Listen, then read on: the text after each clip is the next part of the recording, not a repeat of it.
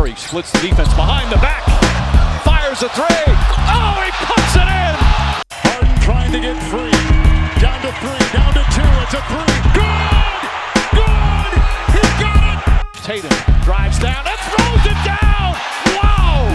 Spread floor. Lillard with forty-seven tonight. Working it down to two to one. A deep three! Oh! Durant! Oh! And a foul! And one! Sziasztok! Sziasztok! Ez itt az And one Podcast. Kalambó vagyok. Én pedig Omar Little, és itt vagyunk, eljutottunk a konferencia döntőkig. A, a csapatok jutottak el egyébként elsősorban a konferencia döntőkig. Én ott vagyok, én ott vagyok, ja, nem? Jó, okay. Nem én vagyok a majom. Ja, a majom kiesett. Ugye. Na jó, ne szaladjunk ennyire előre, menjünk inkább visszafelé, vagy nézzünk visszafelé, olyannyira, hogy azt gondoltuk, hogy egy kicsit a múltba is révedünk, nagyon szentimentális hangulatunkban vagyunk, apák és fiúk. Igen, igen, és nem Csurka István dolgozatára gondolunk, amire még talán emlékeznek néhányan, de nem ma volt, az sem. Szóval arról van szó, hogy szerintem meglepően sok olyan játékos van, és most elsősorban azokról a csapatokról fogunk beszélni, akik még a múlt héten játszottak, ahol apuka is kosárlabdázó vagy ahhoz hasonló dolgokat intézett, igen. Sőt, a legtöbb esetben azért olyanokat fogunk megemlíteni, akik konkrétan az en bé á-ig játszottak. Nyilván lesz egy nagyon prominens kivétel, ezt valószínűleg mindenki ki tudja találni, egy kicsoda, de mielőtt idáig elmegyünk, azelőtt nekem az a sztori jutott erről eszembe, amikor megtaláltuk ezt a vezérfonalat, hogy ez biztos megvan neked is, mert gondolom olvastad, ez a Kárpáti Gyurikának a könyveiben volt mindig egy ilyen visszatérő sztori, hogy a, nem tudom, az olaszok jönnek mondjuk Magyarországra a hatvanas évek végén, és így nézegetik a magyar válogatott felállítását. És mondja az olaszok edzője, hogy hát nagyon-nagyon szép dolog, hát itt az ötvenkettőben még a Szívós Pisti, meg te, Gyurikám, ti nyertetek olimpiai bajnoki címet, és hát most meg már a fiaitok vannak ott, és akkor a Kárpáti somolyog-somolyog, és másnap a bemutatásnál valóban ifjabb Szívós István, a későbbi népszerű fogorvos kivonul a csapatokkal, na de előtte a csapatkapitányi karszalaggal, ugyanaz a, a vízilabdás karszallag, aha. Ugyanaz a Kárpáti Gyuri bácsi kocog még ki. Na itt ilyen már nincsen, tehát itt most már apuka meg fia nem játszik együtt. Most még? Bár... Ha jól értjük, ez itt a LeBronnál nagyon élesen felmerül, hogy ha majd a fiát őt draftolják, akkor ahova draftolják, hogy nyer egy LeBront is. Van egy ilyen pletyka, tök mindegy. De most maradjunk a playoffnál. Így van. Így szóval... Miami és Philadelphia. Igen. Hát ez egy sima lett. Érdekes módon ugye négy kettővel jutott tovább a Miami. Ugye az ötödik meccset azt behúzták, az, az rendben volt. Én azt láttam, hogy hát ez az Embiid nagyon elfáradt. Szóval, hogy ezek a sérülések, ezek, ezek úgy mai napig nem tudjuk, hogyha egy, ahogy Knézy Jenő mondta volna, az igazi Jekini helyett az igazi Embiid játszik, akkor mi lett volna, de így egyszerűen nagyon elfáradt, és nem, nem tudott annyit hozzátenni, hogy az eleve iszony gyenge cserepaddal létező Philadelphia-nek legyen bármilyen esélye.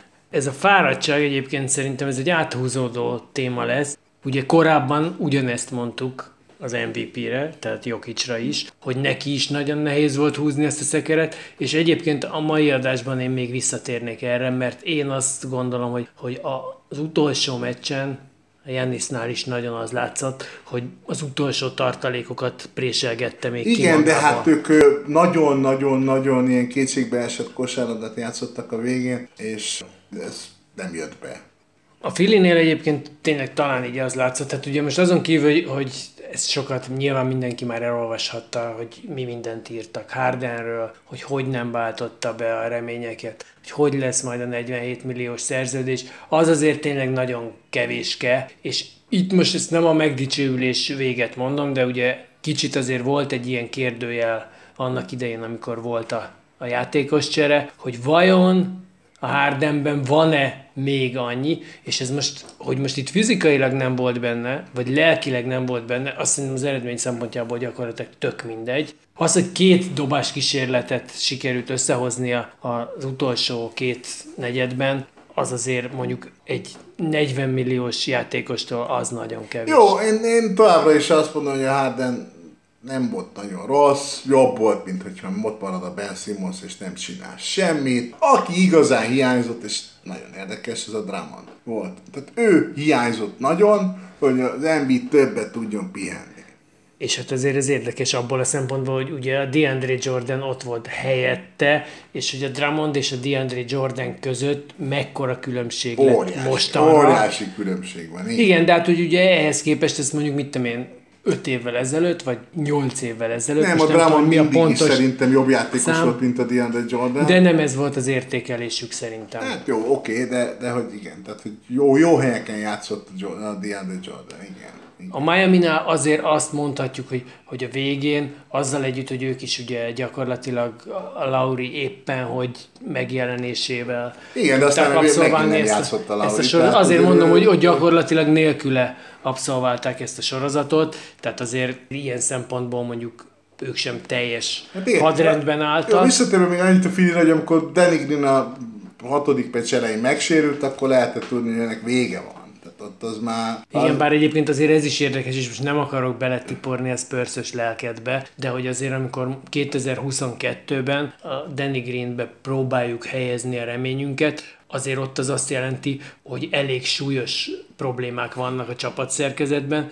Nem, nem a, nem a nem, tehát arról van szó, hogy, hogy vele is valószínűleg kiestek volna, de ahogy ő, ahogy ő kiszállt, lehetett látni, hogy ebben a Filiben, hát akkor ki, ki játszik, érted? Hát nem... Igen, csak azt mondod te is, hogy valószínűleg. És közben azért a Danny Greennél most már azért hosszú évek óta azt látjuk, hogy vagy ilyen, vagy igen, olyan. Tehát, hogy valójában igen, igen, tehát, hogy ő nem hozza azt a szintet, amit, amit annak idején a fénykorában a Spurs-ös legjobb éveiben hozott, hogy többé-kevésbé végig igen. magas színvonalon játszik. Hát az is már hét-nyolc éve. Igen, igen, igen, csak hogy azért mondom, hogy, hogy azért ez egy, ez egy tök érdekes dolog. Ez ugyanígy azért szerintem a Milwaukee-nál is ugyanez a dolog elő fog kerülni, hogy bizony olyan játékosok kapnak komoly szerepet, vagy, vagy talán a mostani státuszuknál, állapotuknál már komolyabb szerepet, akiknél borzasztó rizikós, hogy az bejönne. Tehát nem, nem az a törvényszerű. A Maxi, ott azt mondod, hogy egy fölfelé futó igen, gyerek, nem, aki egyébként minden meccsen fogja hozni, és minden meccsen oda teszi magát.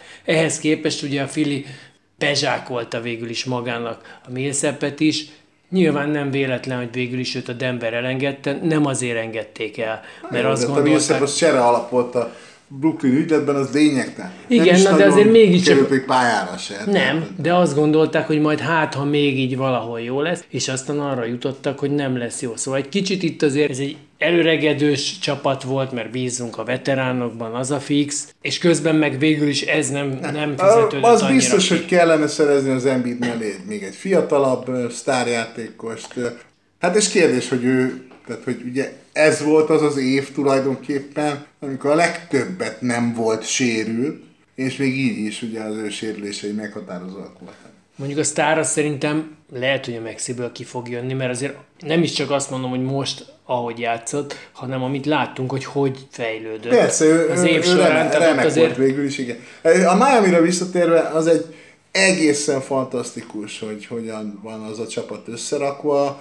Igazából az utolsó meccsen az Adebayo még mindig be volt fosva az Embiidtől, de legalább védekezésben tökéletesen fölnőtt a feladathoz, ami nagyon-nagyon komoly dolog volt, tehát simán fogta az Embiidet nagyon sokszor, és hát ez a Strus gyerek a semmiből, amit produkált az egész. De látod, pedig te benne nem bíztál. Nem, hát nem, de, de, hát, de akkor is ő nagyon jó volt, és ugye a Butler meg tényleg ő, ő a oké, okay, tudjuk, hogy valamikor Chicagóban játszott, de tényleg a vezérbika kifejezése talán a leginkább illő, mert hogy mindig, mindig elképesztően figyel az egész csapatra, hátára veszi, ebből vannak általában sokszor a problémák is, hogy túlvállalja magát, ez most nem volt. Tök kíváncsi lennék rá, hogy mit gondolsz arról, mert ugye miután megvolt a hat meccs, utána elindult ugye a meccs végén a dicsérgetés, az Embiid dicsérte a Butlert, a Butler dicsérte az Embiidet. Mi is érintettük a múltkor, hogy ugye azért, azért a Simmonsot választották. Persze most már utána az jött, hogy, hogy tulajdonképpen a Tobias Harrist választották a Butler helyett, és hogy akkor vajon hogy van. tulajdonképpen, hogyha azt nézem, hogy a, a gázsi mértéke, akkor talán igaz ez a dolog, de mondjuk a Tobias Harris sosem választották csak harmadik keréknek maximum, a Butlert azért nem oda szánták volna. Nekem egy kicsit így ezzel a narrációval az a bajom egyébként, hogy mi lett volna, ha őt választják a Harris helyett, hogy szerintem ez soha nem ez volt a kérdés, tehát lehet, hogy pénzügyileg ez volt a kérdés, de mint, mint csapat, mint működő csapat nem ez volt a kérdés. Azt nézve, hogy a Butlernek mondjuk milyen volt a viszonya a Karl Anthony Townssal vagy a Wigginssel, ugye erről már beszéltünk, igen, hát ez... akkor milyen lett volna a viszonya mondjuk a szerencsétlen Simonssal, akinek biztos, hogy azért nem sokkal jobb a munkamorálja, és akkor nagyon... nagyon kedvezően fogalmaztam meg a dolgot, mint mondjuk a Wigginsnek. Mi lett volna ott kettőjük között, illetve nagyon szép dolog távolról dicsérni egymást. Persze, egymás mellett azért nem biztos, hogy az Embiid meg a, a igen, Butler tehát, két, az, két vezér alkat. Az két főkutya, tehát hogy az azért szerintem nem egyértelmű, hogy az ott... És egyébként ilyen szempontból viszont tök furcsa arra gondolni, hogy ha azelőtt a választás előtt állnál, hogy Embiid vagy Butler, akkor melyiket választanád? Mert én értem, hogy az Embiid fiatalabb, értem, hogy magasabb, hogy egyébként talán még ügyesebb is, vagy nem tudom, de kicsit így azok után, hogy a Butler elvitte kétezer-húszban a Miamit a döntőig, és ott láttuk, hogy hogy játszott egyébként utána, és ha a Dragic nem sérült, és ha, és ha, és Jó, ha, hát és, hogy, és hogy most is azért ez, ez akármennyire is egy tényleg szuper jól összerakott csapat, erről beszéltünk is egy pár hete, de azért arról szól, hogy ez a csávó, ez ilyen olyan akaraterővel, és nem is tudom, hogy mit mondjak rá. Hát tényleg elképesztő a, a Butler, és tényleg a csapat össze van pakolva, tehát amikor egy ilyen tényleg két ilyen vizes nyolcas, mint a Strus meg a Vincent, egyrészt Tehát egyrészt a Strus megtáltatósodik, és nem csak arról van szó, hogy három pontos dobban. Egyáltalán nem.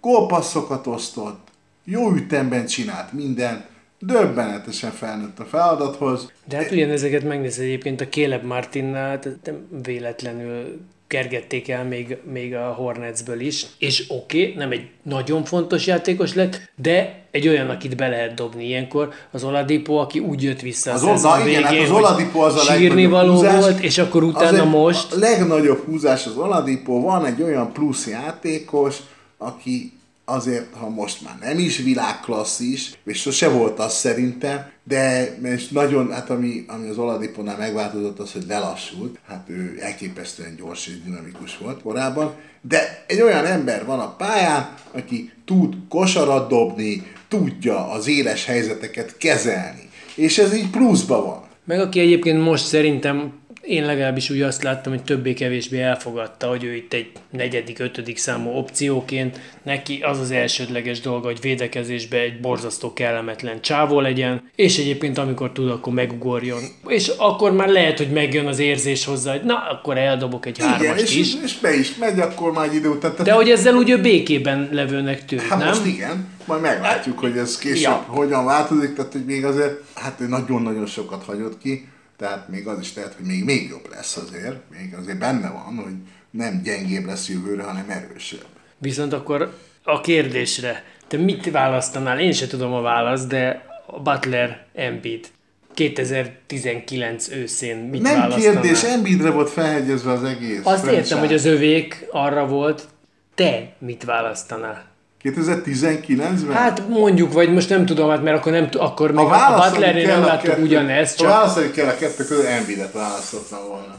Ugyanígy azt gondoltam volna, hogy köré lehet építeni egy csapatot, amelyik bajnokesélyes, a Butler addig nem mutatott bajnokesélyes attitűdöt, akármit. Szóval nem lehetett tudni, azt lehetett látni, hogy oké, okay, ez a csávó, ez mindenhol valamennyire összeférhetetlen. Az, hogy azért, mert ő munkamániás, a többi meg nem, hát ez igazából lényegtelen, hogyha tönkreteszi a csapatot. Na, akkor itt van egy túlteljesítőnk. Nyilván mindenkinek feltűnt, hogy nem említettünk egyetlen a, a, apukát sem. sem. Igen. Most egy kicsit ezt, ezt jobban megtoljuk. Hát igen. Menjünk át nyugatra. Ja, ja, igen. És nézzük meg, hogy mi van ott, igen. hogyha... Arról beszélünk egyébként, hogy kik játszottak az en bé á-ben, akiknek a fiúk is most játszik, és aktív játékos, akkor azért egy csomó olyan játékos találunk, aki mondjuk ilyen öt, harminc, negyvenkét meccset lehozott egy, kettő, három darab szezonban. És van néhány, akik viszont többet is játszottak. Igen, igen. Hát az a helyzet, hogy itt, itt ezen a párharcon itt rögtön találunk jó sok játékost, és olyanokat, akik jó sokat játszottak is. Jaren Jackson junior, hát, ugye?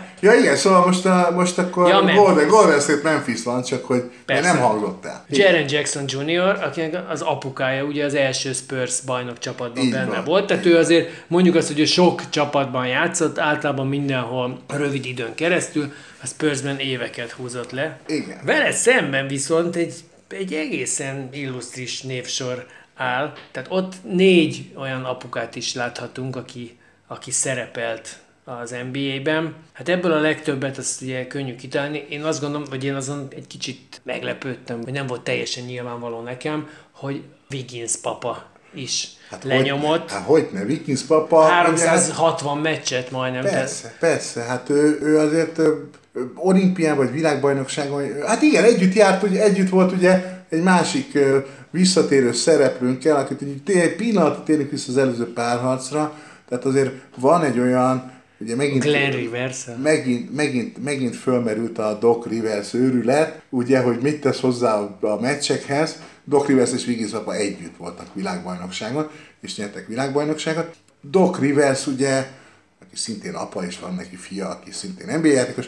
Én ezt nem láttam, mesélték nekem, sajnos nem láttam, hogy amikor éppen még talán lehetne valamit csinálni a Miami ellen, időt kér, és ott van neki egy üres gameplay lapja, és úgy, a, a gameplay lapja, és azzal úgy, úgy magyaráz, hogy nincs fölfirkálva egy árva vonalka se arra a papírra. Lehet, hogy ott már meg volt mondva, hogy ez csak ahhoz megy a, a soundbitekhez, amit majd bevágnak, ugye ott taktikát nem adnak, hanem csak lelkesítést, gyerünk srácok, így na, tovább, szóval, így hogy, tovább. Hogy, hogy, hogy ez, igen, tehát hogy Wiggins papa, igen, Doc Rivers-szel együtt voltak világbajnokságban, így van. És akkor ugye ott van a kis sérült Peyton barátunk, akinek apukája egyrészt ugye volt bajnok, tehát ő, ő ezek között, a, az apukák között azért a ritka kivételek közé számít, nem akik, akik bajnokok is voltak, még ha csak ő már ugye a leszálló ágában. Igen, igen, ugye elment a Lakersbe, igen, így van. De nem a Lakersbe lett bajnok, hanem a Heatben. Ja, még a Heatben, tényleg, igen, tényleg. Még mert a Lakersben, amikor elment, mert akkor, akkor az lett, kapuk akkor Malonnal együtt kikaptak, így igen, van, igen. Igazodnak. Tehát ugye Seattle, Milwaukee, Lakers, és akkor aztán és utána sikerült beesni a Miami-ba. De ott van ugye Klay Thompson, akinek igen, az édesapja Michael Thompson a Showtime Lakers-szel. Bajnok, két, többszörös két bajnok. bajnokságot is, bajnok, a Showtime Lakers utolsó két bajnokságáról beszélünk. Így és van. Hát ott van, aki nem lett bajnok, de hát minden idők egyik legjobb hárompontos dobója volt. Aztán jött a két fia, aztán lenyomták őt, Del Curry, Del Curry és Seth, valamint Steph. Szóval itt azért már elég rendesen elég mozog rendesen a tematikánk. Elég rendesen a játékosok, így van. És ugye hát a Gary Payton kettőre visszatérve, ugye az is van, hogy miért kettő? Tehát nem azért kettő, mert az apukája az egy. A bátyja a Gary Payton egy. Gary Payton úgy gondolta, hogy minden a nő, akinek gyereket csinál, az megérdemli, hogy az ő nevét viselje a gyermek. Azért az öreg keszű nagy játékos volt a pályán is, és ezek szerint a pályán kívül is. De most egy kicsit a vidámkodás után menjünk el arra felé, hát, ami a, hát ami a, a játékot leg, a, a legszomorúbb dolgok jönnek most. Szóval, negyedik meccs volt, igen, a negyedik mérkőzés, ahol végül ugye kialakult a három egyes előny, hát annak a második negyede, az a kosárlabda történelem egyik szégyenfoltja. hat perc után hat négyre vezetett a Memphis azon a, abban a párharcban. Elképesztő volt, döbbenetes fos volt az egész, mindenki mindent mellé dobott, eladta, ilyet én még az életben nem láttam. Utána ugye a következő meccsen a Golden State ezt megismételte, de a Memphis nem. A negyedik meccsnek az első fél idejében ott harmincnyolc pontig jutott a Golden State, akinek mondjuk igen, ez de egy... mondom, a másodiknél első hat percében négy pontot dobtak. Igen, tehát az első negyedben még ott valami csak-csak volt, aztán a második negyedben... De a Memphis is ugyanolyan, ugyanolyan volt. Teljesen a folyamat. Aztán az ötödik meccsen ott meg ugye hetvenhetet kaptak az első fél időben. És tehát volt a... egy ötvenöt pontos előnye a Memphisnek a mérkőzés közep, más harmadik negyedében valamikor ötvenöt pont előnye vezetett a Memphis. Igen, ez nehéz egyébként összerakni, hát igazából tényleg így az, hogy, hogy teljesen fejben elengedték a dolgot. Azt tegyük hozzá, hogy ugye ezeken a meccseken, és aztán a hatodik meccsen sem játszott Ja Morant. Tehát valószínűleg itt, itt azért egy jelentős szellemi kiengedés volt a Golden State-nél, amiből nem nagyon tudtak rendesen fölpörögni. Azért a hatodik meccsen is, hát... Azzal a dobószázalékkal, hogy dobtak a hatodik meccsen, negyven ponttal kellett volna nyerniük. Ehhez képest a Memphis nagyon-nagyon sokáig tartotta magát, ugyanis azt csinálta a Golden State, hogy ha fölértek a gyűrűhöz, akkor bedobták, de általában háromból kétszer eldobálták a labdát valahova a lelátóra. Na de ugye ez az, amiről nagyon sokat beszéltünk, tehát ez az év során gyakorlatilag szerintem ahányszor előkerült a Golden State, tehát akkor is, amikor csak róluk beszéltünk, akkor is, amikor a bajnok esélyesek gyengeségeiről beszéltünk, ez mindig-mindig előjött, az eladott labdák, és azért itt tényleg arról volt szó, hogy ezek abszolút figyelmetlenségből származik. Ez a klasszik, ki nem kényszerített hiba. Amikor megpróbálok egy olyan paszt megcsinálni, és amikor az ötödiket próbálom meg megcsinálni, és itt nekem az, az egy érdekes dolog volt, hogy persze a Golden State-re egyébként ez mindig is jellemző volt. Tehát amióta ők erős csapat, azért ez mindig benne volt a játékukba, de az, hogy egyáltalán nem bírják abba hagyni a meccs során, és ezt én most nem akarom itt az, az edzőre kenni, vagy nem kenni, vagy nem tudom,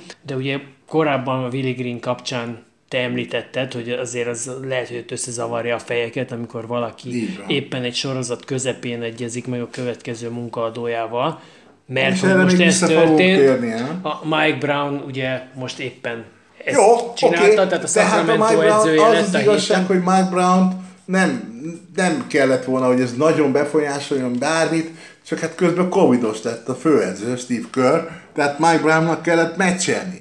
Igen, csak azért mondom, hogy, hogy itt végül is mégiscsak előfordult ez, egy lábjegyzet, vagy egy ilyen oldaljegyzet, hogy a Sacramento-nál, mint láthatjuk, folytatódik. A korábbi Golden State kisebbségi tulajdonos, az indiai csávó, a változatosság kedvére Luke Walton és az Elvin Gentry után most egy újabb Golden State másodedzőt, a Mike Brown szerződtette főedzőnek, és nekem ott volt egy picit, hogy biztos jó edző egyébként, mert nem jutna idáig, és nem, nem kapna több állást is, de mégiscsak az van, hogy valahogy én azt éreztem, hogy talán a Kör valamelyik alkalommal legalább meg tudta volna állítani azt, hogy teljesen agyatlanul odafigyelés nélkül játszanak azok a sztárjai, akik egyébként persze tudták, a Ja Morant nélkül valójában a Memphisnek már nem volt igazi esélye. Igen, de nem sokon.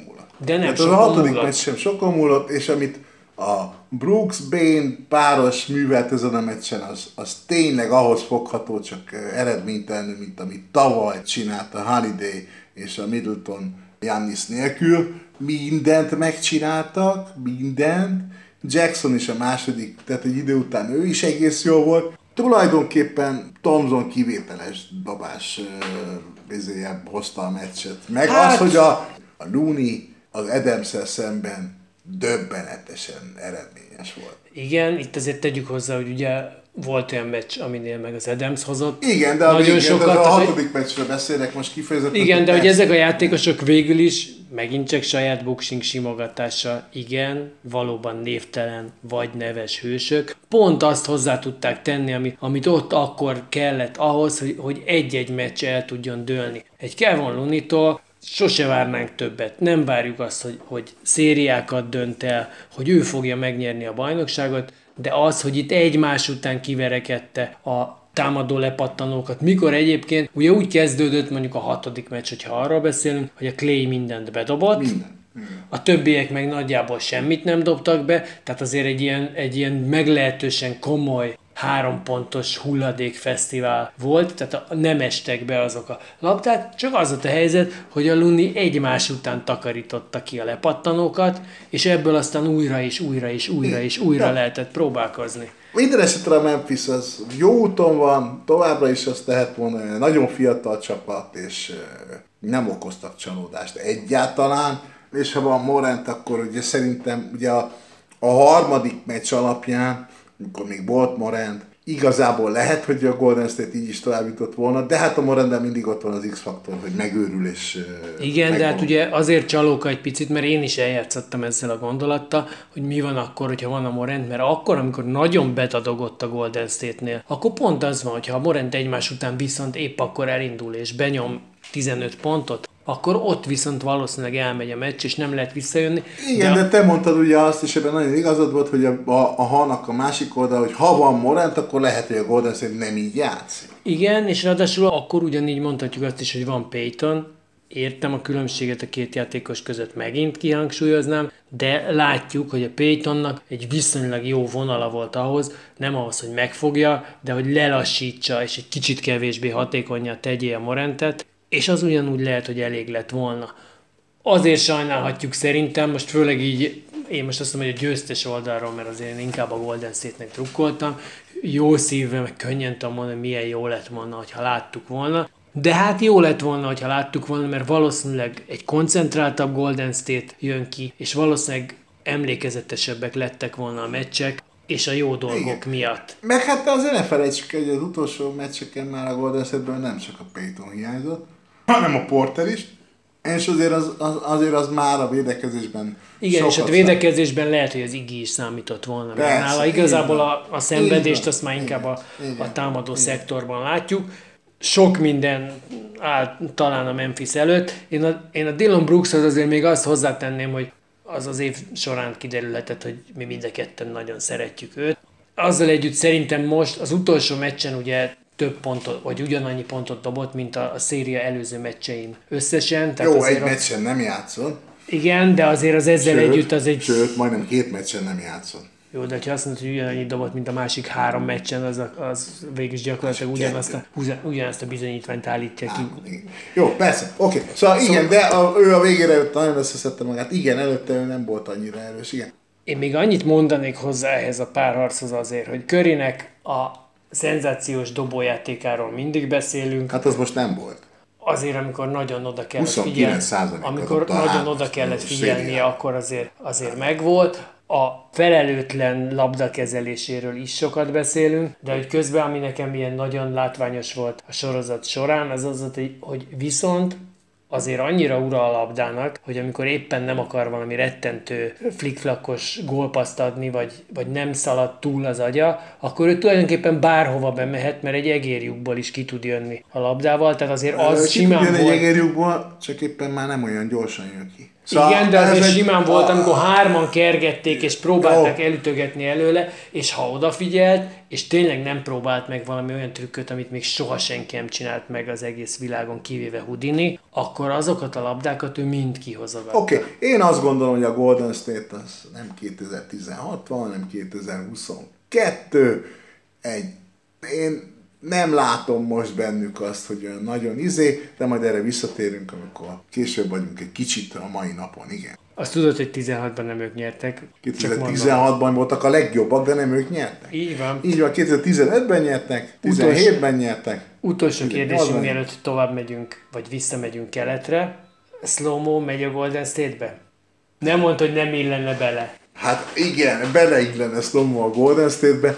De, de nem hiszem. Hát ez, a, ez az a pletyka, amit mi röppentünk föl. Igen. Nagyon várjuk, hogy mikor olvashatjuk az amerikai lapokban. Igen, igen, tehát tényleg oda való, igen, nem tudom, hogy mondjuk, hogy jön neki a Greennel. Tehát azért ezt, hogy... Hagyjuk itt függőbe. Oké. Okay. Jó. Menjünk vissza keletre. Menjünk vissza keletre, és hát ugye egy, egy, egy, döbb, egy igazi klasszikus párharcot láttunk. Ugye az utolsó három meccsről nem beszéltünk. Először Boston Milwaukee. Nyert, nyert a Boston Milwaukee-ban, majd igen, elég nagy meglepetésre nem nyert a Milwaukee, hogy volt ez? Nem, hát a Milwaukee, az ötödik meccset a Milwaukee. A Milwaukee nyert Bostonban, a Boston nyert Milwaukee-ban a hatodik meccsen, de, de igazából az ötödik meccs volt a, a, a meglepetés, bár az is nagyon szoros volt. A hatodik meccs az izé, és hát a most, ugye, amikor beszélünk, akkor tegnap volt a mérkőzés, az hetedik meccs. Tulajdonképpen hát kivégeztek a Milwaukee-t, tehát szép lassan, bedarálták, megették őket. Hát ez egy picit azért talán az, amit említettünk ugye az Embiidnél, hogy azt láttuk, hogy elfáradt, és a Milwaukee azért úgy jutott el itt a hetedik meccsig, hogy a playoff második meccsén, a Chicago ellen megsérült a Middleton.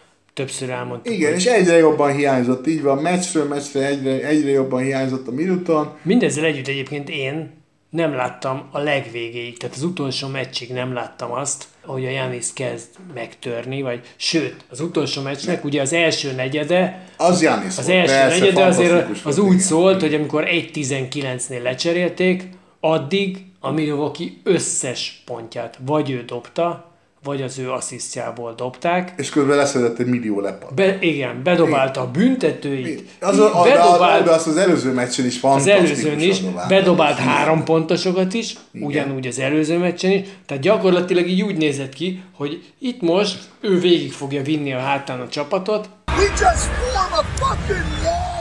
És onnantól kezdve, amikor visszajött, onnantól kezdve igazából már nem tudta, és a végén aztán már egyre Jó. jobban. Tehát amit mondták, káoszba fulladt már egy hát kicsit a dolog. Káoszba is fulladt, pedig, az, pedig ugye tényleg a Brook Lopeznek is a legjobb meccse volt, azt kell mondjam. Igen, de hát ugye pont ez az, hogy, hogy nem voltak, akik segítsenek nagyon. Most ez, ez szerintem nem teljesen igaz, és erre mindjárt vissza is térnék, de hogy azért annyi segítséget nem kapott a Giannis, ami ahhoz kellett volna, hogy itt még neki legyen ereje átverekedni magát.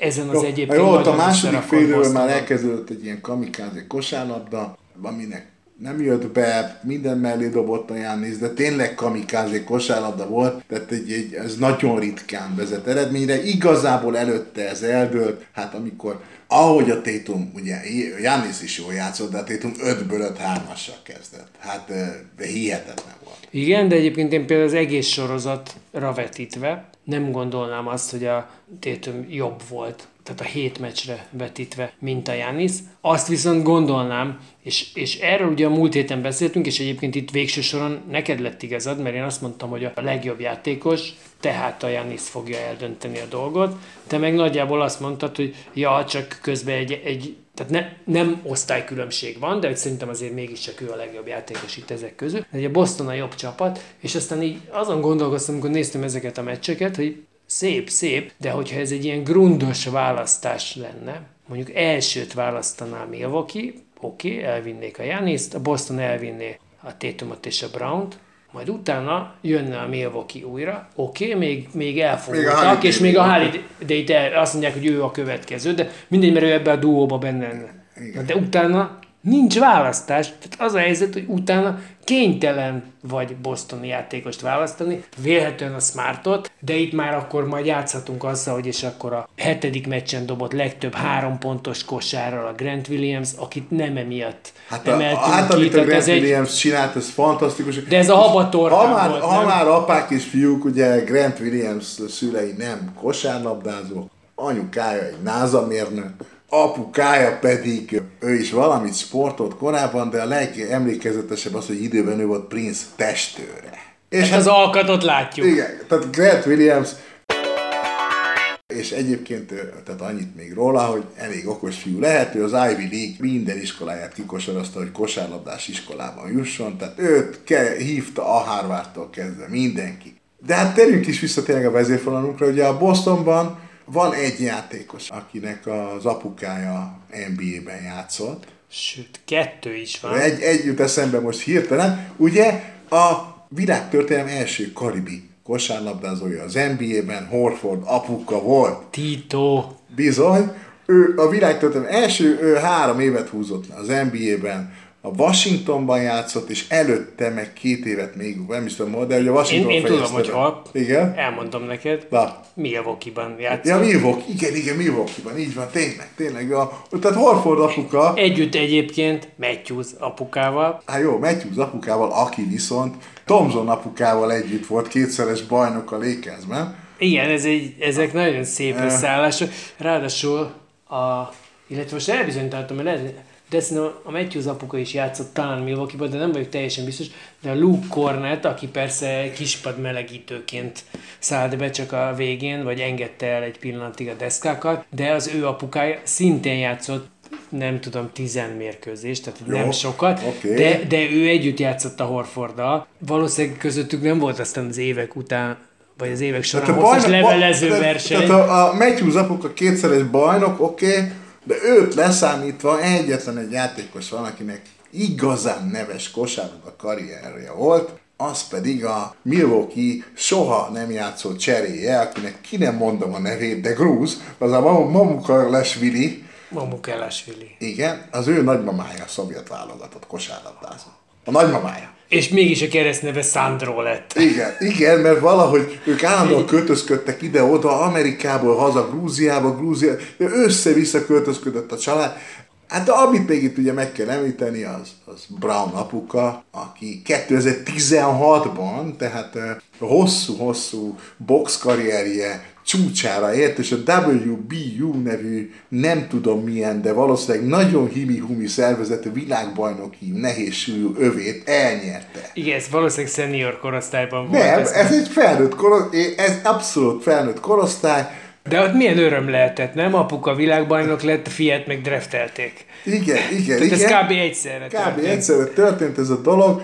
Hát, és ugye a Tatum apuka pedig azért egy komoly egyetemi karrier után egy komoly európai karrier futott be kosárlabdázóként, tehát őt ugye... Na jó, hogyha most ez nem lesz annyira komoly, de igen. Az én találós kérdésem, mert ugye te megleptél ezzel, a, ki volt a profi boxoló. Én viszont azt kérdeztem, hogy ki volt az, akinek az apukája profi labdarúgó volt Németországban. Ha valaki nem tudná, akkor ez Giannis apukája volt, akik Nigériából ugye ők először Németország felé indultak el, mint azt egyébként az életrajzi könyvből meg lehet tudni. Csak aztán ez súlyos sérülés, meg sérülés sorozatnak köszönhetően végül is kénytelen volt egy országgal is odébb állni, és onnantól meg már félig meddig ismerjük a sztorit, vagy majd megismerjük, hogyha elolvassuk a könyvet. Minden esetre itt ez egy, tényleg egy, egy nagyon komoly harc volt, én azt gondolom. Elképesztően nagy, nagy párharc volt. A végére nyilván mondom, elfogyott a Milwaukee, és az megvan, hogy Drew Holidaynek miért ez a neve? Mert a, a Holidayéknél ott a anyuka, meg anyuka tesónője sportot űztek belőle, hogy J betűsek legyenek a gyerekek. Na de nagyon sok. Várjál, az, nem, az Áronnál az anyuka meg feladta ezt. De mind, és, és azért lett Drew Holiday, mert a Drew név D-vel azt tetszett anyukának, de muszáj volt J betűs legyen. Hát ezt, ezt nem tudtam magam sem, viszont mindenképpen akartam mondani, hogy ha csináljuk ugye ezt a, a választós játékot, ugye Marcus Smart azért tök röhely, hogy, és én értem, hogy miért csak a harmadik legjobb játékos ebben a csapatban, de hát azért jó napot kívánok! Tehát azért, amit ez a csávó csinál, és egyébként amit látunk, azért az évek során láthattuk, hogy hogyan fejlődött, védekező játékosnak ő mindig is elég jó volt, mondjuk most egy kicsivel jobb, de azért azt látjuk, hogy, hogy nem nagyon tudott három pontos dobni, most se ő a legrettegettebb, de, de azért elég jól dobja, és a, nem és nagyon a tudott plusz, passz. A hat plusz gólpassz megvan meccsen. És azok a gólpasszok azért nem csak azok, amikor a legnyilvánvaló passzt megadod, hanem ott, ott már igenis vannak olyanok, amihez egy kicsit látni. Jó, és hát védekezésben, amit oda tesz, tényleg ahova oda lépott, fű nem terem, nyilván parketta, igen, de szóval a Smart az egy csodá, és hát ugye Horfordról is lehet még beszélni szuperlatívuszokban. És egyébként a... ugye a Horford harmincöt évesen, azt hiszem a nem tudom melyik meccsen megdobta a karriercsúcsát.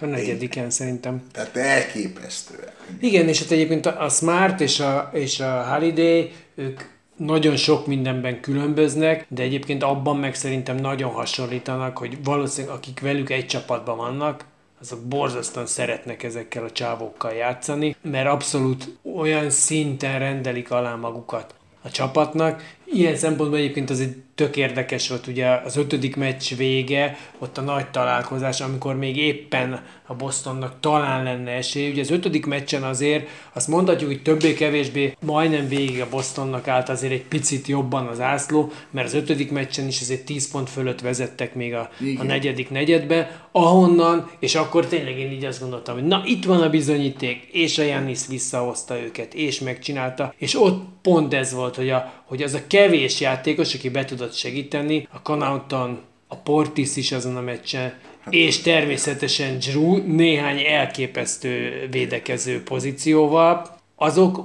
pont annyit tudtak lendíteni rajta. Itt az, amire az előbb, ugye az elején beszéltünk, hogy, hogy a Brook Lopeznek nem nagyon ment, és az utolsó meccsen mégis éppen, hogy na de hát már mikor. Ugyanígy a Matthews egy csomó dolgot én meg tud csinálni, én nagyon szeretem őt, azért ő onnantól kezdve volt a súlyos sérülése, és az mondjuk nyolc évvel ezelőtt volt minimum. Onnantól kezdve ő már mindig csak egy elég jó játékos volt, tehát ő előtte se volt szupersztár, de onnantól kezdve már csak az elég jó kategóriát ütötte meg. Georgi tényleg kiöregedett többé-kevésbé. Az, hogy, hogy egyértelműen szerintem ebben a párharcban, akik, akik helyet kaptak, azok közül egyértelműen a Grayson Allen volt a leggyöngébb játékos. Ezeket végül is már nem bírta elcipelni. Igen, mert a Grayson Allen szindrómám, hála Istennek, azért hosszú távon bejött, tehát tényleg, tehát amikor őt mondom, először megláttam, playoff meccsen sírtam, hogy ez, ez a Milwaukee. Igen, ez végül bejött. Hát és a tulajdon azért ott volt a minden, tehát hogy mi majdnem mindenki egy-egy meccsen hozzá tudott tenni valami egészen káprázatosat. White a hatodik meccsen játszott zseniálisan. Tehát, hogy mindig volt valaki, aki tovább tudta lendíteni a csapatot, úgy, és hát tényleg is... ez a Grant Williams, ezen a hetedik meccsen, nem, nem, nem hittem a szememnek, hogy ez mit... Őt mit is nem. Megénekeltük, csak mondom. Igen, természetesen, de akkor se hittem a szememnek. Tehát az csodálatos. Úgyhogy végül is azért itt, itt a, az erősebb csapat le tudta győzni, a, talán picivel erősebb egyéneket. Lehet bosszankodni a Milwaukee rajongóknak, hogy mi volt a Middletonnal.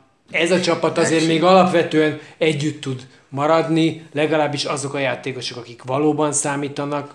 Igen, biztos, hogy valamennyire újra kell gondolni körülöttük a környezetet, mert hogy az a Milwaukee, aki, akiben ezek a reciklált játékosok voltak, tehát ugye az Ibaka pályára se kell. Pályára se kell egyáltalán. Gyakorlatilag. Úgy, hogy azért ő volt a, hát most nem azt mondom, hogy a nagy cseréjük, de ő volt az a csere, akit, akit azért hoztak, igen, hát ha valahol és ez a, ez a különbség, hiszen a Boston hozta White-ot és Tice-t, és mind a ketten játszottak. Így, ennyi. Így van. Nem így is kell ezt tovább ragozni. Az egyébként szerintem tök érdekes volt. Két dolog is. Az egyik az az, hogy ugye azt folyamatosan látjuk, hogy a kettő-kettő után, aki az ötödik meccset megnyeri, az a hetediket is nyeri, és, és ez a mondás. És ez, ez, és ez nyolcvanhárom százalékban a, a történelem során meg minden. Igen, nézzük meg, légy szíves, nézzük meg az utolsó éveket, mert én arra vettem a fáradtságot, hogy a, a hetedik meccseket megnézzem mondjuk az elmúlt hat-hét évből. Azt hittem, hogy az elmúlt és, hatvan-hetven évre. Igen, annyira nem voltam lelkes azért, de megnéztem ezeknél, és bizony majd, hogy nem egyenlő. Tehát igen, három-kettőről könnyebb négy-háromra nyerni, mint kettő-háromról, de körülbelül ez az arány, tehát tizennégy-kilenc volt. Aha, az arány, az azért, azért ez, ez a nyolcvanhárom. Igen, ez, hogy ez azért nem, a, nem az, amit, amit ilyen biztos montrának kell vegyünk. Illetve a másik, ami, ami számomra nagyon meglepő volt, az az, hogy, hogy gyakorlatilag egyik párharcnál sem láttam azt, hogy bárkit is előhúztak volna az edzők olyan játékost, aki nem volt benne az alaprotációban. De igen, Jason Kidd, a francia srácot, ezt a, a Tilikinát előhúzta bizony a harmadik meccsen, de, és de addig őt, ő semmit nem játszott. A, és úgy, úgy lehetett látni, hogy előhúztak egy, egy speciális feladatra mondjuk, tehát hogy ő, ő ott lihegjen a valamelyik játékosnak a nyakába, de mondjuk ez a, és nem lesz jó példa a Mario Chalmers, mert őt nem így húzták elő, de az a típusú dolog, hogy és jön valaki, aki az egész sorozatban nem mutat semmit, és amikor kétségbejtő helyzetben vagyunk, akkor azt mondjuk, figyelj, te egyébként jól tudsz dobni, marhára nem bízok benned, de semennyire nem, tehát nem raknálak be, igen, amikor volt, éles a szitu, uh, de a kétségbeesésemben... Voltak a kommentárok részéről is ilyen megjegyzések, hogy az előző kör, a Dallas előző körében, amikor a Jazzen játszottak az első, ugye a második meccsen, és gyalázatos volt az egész, akkor ugye volt az, hogy most kéne behúzni a Burksot, meg a Bobánt, ugye, hogy egy kicsit átalakuljon a dolog.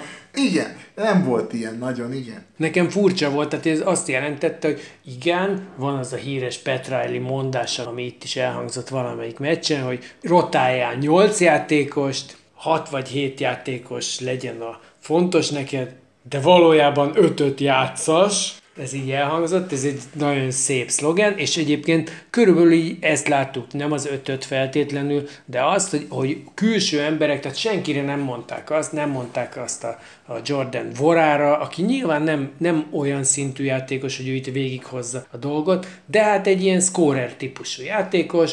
Egyszer sem mondta azt a Budenholzer, hogy, hogy fú, akkora baj van, és egyetlen játékos sem se képes bedobni egy három pontost, Mi lenne, hogyha adnék neki két percet, dobjon rá kettőt, hát ha valami bemegy, és akkor hát, ha megbokrosodik. És ez se ő, se más nem nagyon csinálta meg. Tehát a, a, most azt mondom, a Tori Craig ilyen, ilyen véletlenszerűen beavászkodott egy minimálisan. Vele megpróbálták egy meccsen, de nem. Igen. Semmi. Na mindegy, hogy ez így furcsa volt. Nem. Menjünk el az utolsó párharcunkra, amiről azt szerintem nem lehet mondani, hogy a legnagyobb meglepetést hozta. Ráadásul csak a legnagyobb meglepetést hozta. De azért volt benne olyan pont, ahol nagyon. Apukák persze itt is vannak. Melvin Bookert tudnám először megemlíteni, valamint Corey Crowdert az így egyik van, oldalon, igen. Akik azért ugye, a, a Booker nem is tudom, hogy játszott-e az en bé á-ben, inkább európai karrierje volt. Európai volt, de nem tudom tényleg én sem, hogy játszott az en bé á-ben. A, a Crowder papa, ő, ő a jazzben ott valamit vakírnyált, akikről viszont sokkal jobban tudjuk, hogy bizony, hogy játszottak az en bé á-ben, az Hardaway. Én, aki semmit nem játszott ebben a párharcban, meg az előzőben sem, el sérült, mert sérült, de hát az apukája a Miami Heat óriási sztárja volt. És a Golden State is, igen, ne felejtsük el. Jó. Valamint ugye Jalen Brunson, akinek a faterja szintén eltöltött mondjuk tíz évet a ligában, és akkor ugye, akit az elején belógattunk, nyilván, hát kinek az apukája futott be nagy európai karriert, Luka Dončić. Így van, és hát van itt még egy kakukk tojás, amit nem említettél, nem egy apuka, hanem egy anyuka. Meggi anyuka, olimpiai bajnok ezerkilencszáznyolcvannégy. Tehát azért ott is van egy kis kapcsolódás. Kém turbulencia? Igen, igen. Nagyon érdekes volt szerintem ez a sorozat. Az elején ugye itt, itt kettő null, kettő kettő, három kettő, az ötödik meccsen Phoenix lemosta a Dallast.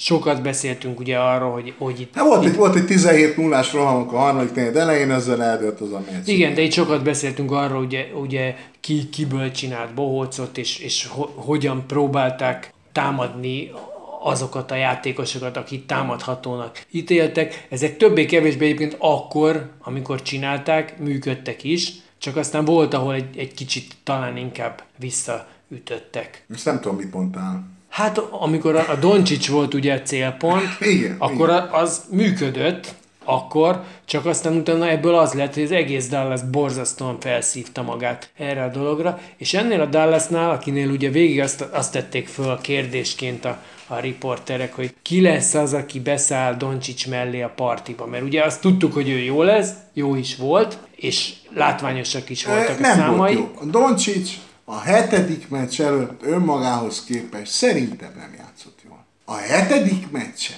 viszont önmagához képest is kurva jól játszott, bocsánat, nagyon jól játszott. Tehát azért voltak olyan meccsek, amikor ö, hiába dobott rengeteg pontot, nagyon sokat kihagyott. Nem, most nem erről volt szó. Most valami egészen hiperlatívuszok, hiperszonikus módon játszott, tehát hiperlatívuszokban lehet róla beszélni, de valóban az volt a lényeg, hogy fölnőtt menni. Most a Dinwiddie, három-negyed részben a Brunson, a Brunson már az előző meccsen is nagyon-nagyon jó volt. Tehát igen, az a két játékos, akitől vártuk, hogy föllépnek, fölléptek a végére. Én megvédem magamat akkor is, a Dončić, hogyha nem csinál semmit, hanem leül egy sajtos szendvicssel a pálya egyik sarkába, vagy középen, teljesen a, pár, a pálya bármely pontján leül, és ott egy kockás abroszon elcsemegészget, ő viszonylag sokat hozzátesz, mert egyszerűen az ellenfelek olyan szinten fosnak tőle, és mindenképpen oda fog mellé egy, esetleg de két ember ülni. Persze, ez világos, hogy a Dončić egy extra-extra klasszis, de önmagához képest a hetedik meccs előtt nem játszott jól. De ez jelentheti azt is ugye, hogy a Phoenix, akiről most persze nem fogunk nagyon szépeket mondani, mert a hetedik meccsen történtek, azok borzasztó rossz fényt vetnek rájuk, de közben mégiscsak egész idényben ők voltak a liga legjobb hát csapata.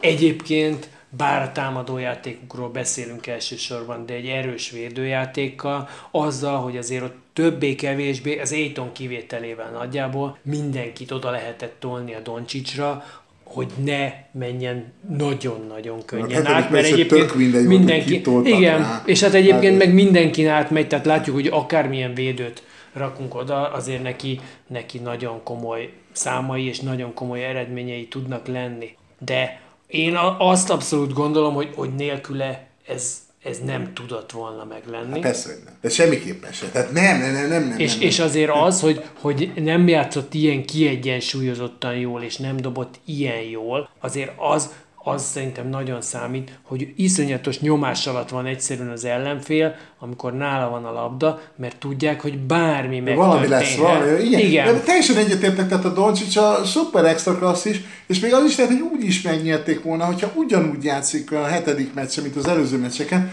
Tehát, hogy ő egy másik szint, szóval tényleg egy másik szint. Róla mondta valamelyik kommentátor, most már nem emlékszem, hogy melyik meccsen, Doncic játszik az ételével. Tehát amikor ott, ott húzogatja a labdát jobbra-balra, és a szerencsétlen csávó, aki már így az van, hogy hát itt el fog menni mellettem, hát be fogja dobni, és én kétségbe esettem, próbál ott maradni előtte, mellette, lefogni még azt a nyolc darab passávot, amiből csak hét létezik valójában, csak a Doncsicsnak van egy nyolcadik is, mert... Igen, jó, de arról is beszéljünk azért, hogy, hogy, hogy Jason Kidd nélkül sem jutott volna tovább a Dallas.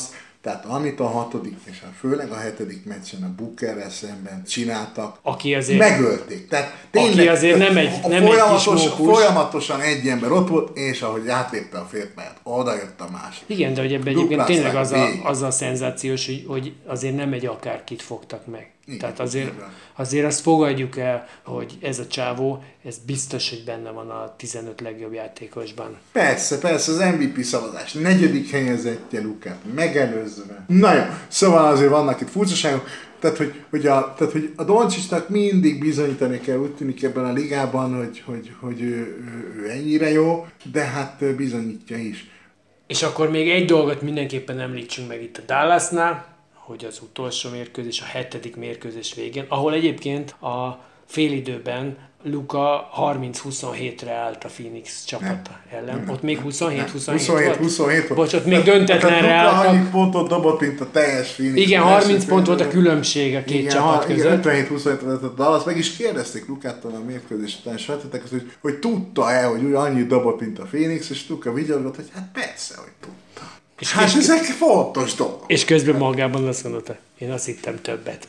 Na mindegy, nem erre akartam kiugadni, hanem hogy a mérkőzés leges legvégén az en bé á legjoviálisabb, legjó szándékú csávója, Boban Marjanovic, majdhogy nem megcsinálta a rájátszás első verekedését. Tehát ott azért volt egy kis tűz a végén. Jó, hát ugye ott mit, mi is történt, az történt, hogy harminchat ponttal vezet a Dallas, van hátra tíz x másodperc, és Boban átviszi a labdát, és azt gondolja, hogy mint minden, mint minden en bé á mérkőzésen, elpattogtatja, és akkor lefújják a meccset. Erre jön egy Holiday, most a Justin, és elveszi tőle a labdát. Az Aaron. Ez Aaron. Jó, ez mindig tényleg ez sok Holiday van, elnézést kell. Ez Aaron Holiday, tehát amikor már anyuka egy kicsit nem volt annyira bolond, és nem Jaron lett belőle, na most ilyet tényleg nem csinálom. Szóval ez egy olyan mértékű köcsög bunkóság volt, amit nem csinálunk meg. Főleg nem egy Boban Marjanovic-sal nem csinálunk meg, akinek a világában ez, hát ez nem, nem, nem, nem egy opció, nem egy elképzelhető dolog. Szóval én megértem, hogy elragadták kicsik az indulatok, szerencsére Aaron Holiday életben van, nem történt semmi a végén. Viszont arról beszéljünk, hogy ugye ahogy ezt már múlt héten is mondtam, Chris Paul betöltötte a harminchetet és nyugdíjba ment, ez továbbra is így van. Na de mi lehet ennek az oka? Ugye itt elhangzott a mérkőzés utáni sajtótájékoztatón egy olyan dolog, ami ma már felmerült Mike Brownnál, hogy megkérdezték, hogy miért játszott éppen csak tizenhét percet, és azt mondta Monty Williams, hogy ez internál, vagyis ez egy belső ügylet. Én azt mondom, hogy Aiton már aláírt máshova, tippelgethetünk hova, nem tudom, de én azt gondolom, hogy ez történt, és ez kiderült valamikor, a, valamikor a párharc alatt. Én ezt nem hiszem, szerintem inkább az történt, hogy azt lehetett látni, hogy ezen a meccsen abszolút ő volt a, a célpont. Tehát, hogy igenis azt próbálták meg elérni, hogy az Aitonnak kelljen védekeznie kívül. De így is több a... pontot dobott, mint a Paul meg a Booker összesen az első fél időben. És ezzel kettőnél tartott, akkor háromnál közt. és abszolút ő volt a target. Tehát azt lehetett látni, hogy folyamatosan őt húzták ki, és dobálták be fölötte jó. a én, három én, pontos urat. Én, én tartom magam is, ahhoz, hogy az internet válasz az azt jelenti, hogy Ayton aláírt már máshova, és kiderült a párharc alatt.